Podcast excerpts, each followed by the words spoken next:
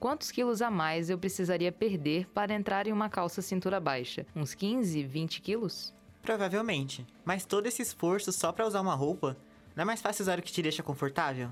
Talvez, mas agora todo mundo está usando e eu também quero poder. Se eu fosse mais magra e blá blá blá, você também deve ter feito esse questionamento de que se emagrecesse poderia aderir a padrões de moda que estão bombando no momento.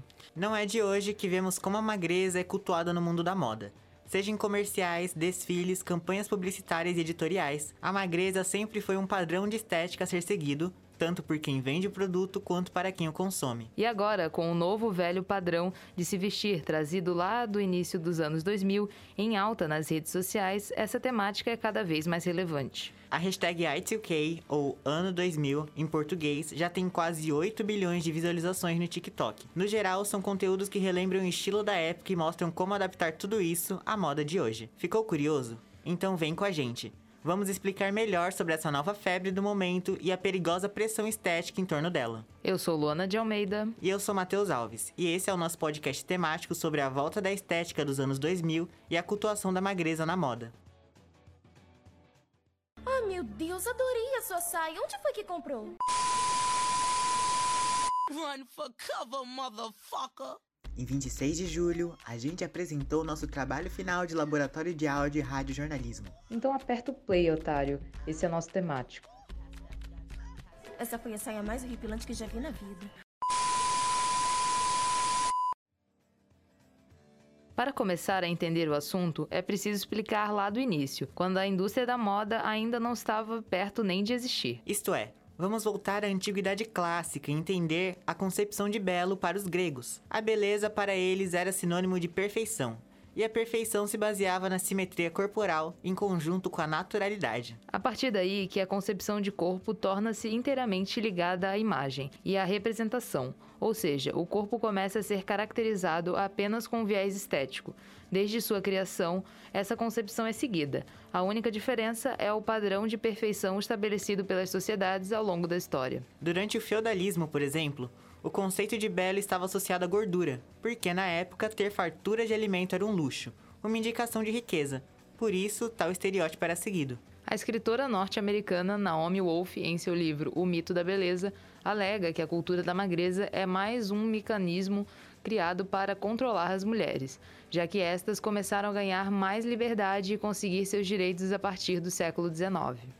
Atualmente, a cultura da magreza cresce ainda mais, principalmente com a ascensão das redes sociais, como Instagram, Twitter, TikTok e outras. Em um ambiente onde fotos são editadas, procedimentos cirúrgicos são feitos e dietas são disseminadas, tudo com o objetivo de mostrar a perfeição para os seguidores. Até as irmãs Kardashian, conhecidas por seus corpos curvilíneos, apareceram mais magras ultimamente. Além das celebridades como Rafa Kalimann e Anitta. Todas elas assumiram ter feito procedimentos estéticos para ficar com o tão sonhado corpo ideal. Este fenômeno é comentado pela nutricionista Kathleen Florencio, que é pós-graduada em nutrição clínica funcional e trabalha diariamente com casos de pessoas com problemas relacionados à autoimagem. Nos últimos anos, no consultório, eu tenho recebido bastante pacientes insatisfeitos com o corpo por conta de padrões de beleza já estabelecido. Não necessariamente são mulheres, homens e mulheres que vêm com essa queixa. Principalmente agora, depois da pandemia, o pessoal também tem é, tá mais em casa, consegue acessar mais a questão de redes sociais, ele estão muito insatisfeito com a questão do corpo, levando sempre em consideração a um padrão que já existe. Um corpo considerado perfeito não é necessariamente magro, ele é um equilíbrio em quantidade de músculo, quantidade de gordura, quantidade de líquido que essa pessoa tem dentro dali, mas principalmente nutrido, isento de doenças hoje em dia na rede social, né? Então tem muita disseminação de dietas milagrosas e tudo mais. Só que a gente tem que levar em consideração que cada pessoa é única, tem um metabolismo diferente, vai ter uma resposta diferente. Nem tudo vai funcionar para todos. Então a gente acaba que tem que ser muito crítico com o que a gente vê em cada rede social. Mas onde a moda dos anos 2000 entra nessa história? Enquanto assistíamos Hannah Montana e ouvíamos os hits da Xuxa, as saias se tornavam mais curtas, as cinturas mais baixas e os tops ficavam cada vez menores. A harmonia entre as peças de um look não era uma questão a ser discutida, e cada excesso parecia sempre muito bem-vindo. Com o imediatismo das novas gerações, a juventude celebra e descarta tendências em uma velocidade nunca vista antes. E depois das tantas reinterpretações do passado, já era hora da estética da primeira década do século XXI dar as caras novamente. No mundo da moda, esse tipo de comeback não é novidade. É chamado de ciclo dos 20 anos, quando começamos a revisitar a estética de alguns anos atrás. Isso acontece porque as gerações se renovam e existe um fator nostalgia que gera uma visão romantizada das lembranças da infância na geração atual. Das mais legais até as mais questionáveis, todas as peças determinantes para a moda dos anos 2000 estão ressurgindo por conta das redes sociais e nas propagandas de grandes marcas como Blue Marine e Versace. Isso inclui shoulder bags, lenços, camisetas com estampas infantis, logotipos, comprimento mini, a polêmica cintura baixa e, é claro, a magreza. Então, nós resolvemos perguntar para algumas pessoas o que foi essa época tão polêmica na moda, na vida delas e como isso as influenciou. Então, eu era criança, né, nos anos 2000, eu nasci em 2001, e aí por isso as minhas memórias são mais para perto de 2010.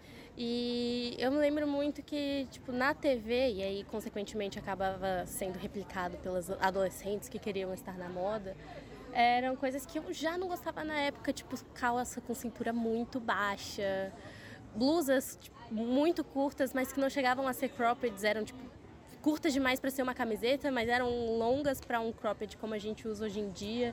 E eu achava esse estilo muito estranho. Uma coisa que eu sempre odiei também era piercing no umbigo. Mas eu lembro que quando eu era criança eu achava o máximo, tipo, a combinação de cores, várias cores bem chamativas e tal, que hoje eu já não sei se usaria todas do jeito que eu queria usar na época quando eu era criança, porque via as minhas primas mais velhas ou as alunas mais velhas da minha escola usando. Eu confesso que eu achava relativamente bonito, mas eu não acreditava que era muito para mim. Não, não me identificava com as mulheres e meninas que utilizavam aquele tipo de roupa. Nessa época, quando eu estava começando a, a, virar adolescente, eu acabei usando roupas tipo que cobrissem mais o, o, corpo, em vez de tipo mostrar o corpo por vergonha. Então, eu acredito que eu não me, não me sentia, com, com certeza não me sentia muito suficiente para usar esse tipo de roupa. Eu acho que eu comecei a perceber o padrão estético ao meu redor desde muito pequena. É, minha mãe, assim, ela tinha muita, muita necessidade de fazer dieta toda hora e falava muito sobre corpo, então acho que desde pequena eu já estava ao redor disso. É, isso afetou a minha infância no sentido de que eu sempre hum, tentava pensar se eu estava é, comendo muito, se eu estava comendo pouco, se eu tava parecendo feia. Acho que por ter essa ideia de dieta desde pequena, assim, desde uns 7 anos na minha cabeça. Então, tipo, eu comecei com 14, 15 anos, 13 até.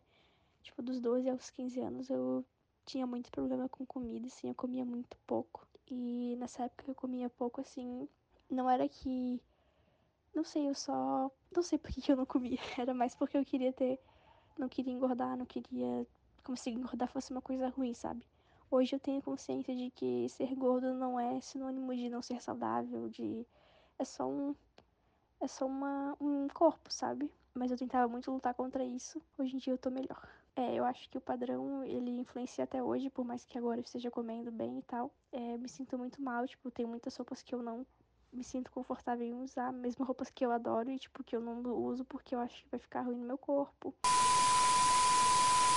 A globalização e a popularização da internet, claro, tiveram papéis importantes nessa história.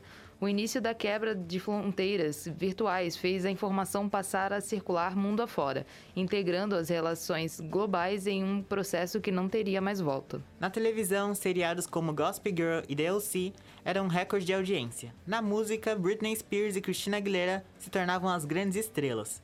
No cinema, Meninas Malvadas e O Diabo Veste Prada arrecadavam milhões e nos tabloides Nicole Rich e Paris Hilton estampavam manchetes pelos casos polêmicos exibidos no reality da dupla The Simple Life. Com a obsessão por celebridades atingindo seu pico, diversão passou a ser considerada a palavra de ordem, e com Paris Hilton estampando as capas das maiores revistas de moda do mundo, magreza se tornou objeto de desejo. Na verdade, a magreza nunca saiu de moda. Desde os anos 90, corpos muito magros eram a maior referência e a moda reforçava isso ao valorizar modelos sem curvas e com ossos aparentes. E então vieram as dietas malucas para perder peso, os procedimentos estéticos que prometiam resultados milagrosos e uma grande onda de transtornos alimentares como anorexia e bulimia. A nutricionista Kathleen Florence explica melhor sobre a anorexia e o que ela pode causar na vida das pessoas. A anorexia e a bulimia, elas são um pouquinho diferentes. Ambos eles são um transtorno alimentar, né? Então o que acontece? Na anorexia é um transtorno alimentar capaz de afetar pacientes de ambos os sexos, e ele é causado pelo aquele desejo excessivo, ilimitado e sem controle para a questão do emagrecimento, levando em consideração todo um padrão de beleza que existe hoje. Quando o paciente ele é anoréxico, ele tem esse desejo de parar de comer e ele não consegue ver o seu corpo né, da forma que ele é. Ele se olha no espelho e ele se vê de outra maneira, ele se vê cada vez mais com sobrepeso ou obesidade e na verdade ele está definhando, né? Ele está emagrecendo e um emagrecimento muito constante. Os corpos magros são a personificação do sucesso pessoal para muitos indivíduos.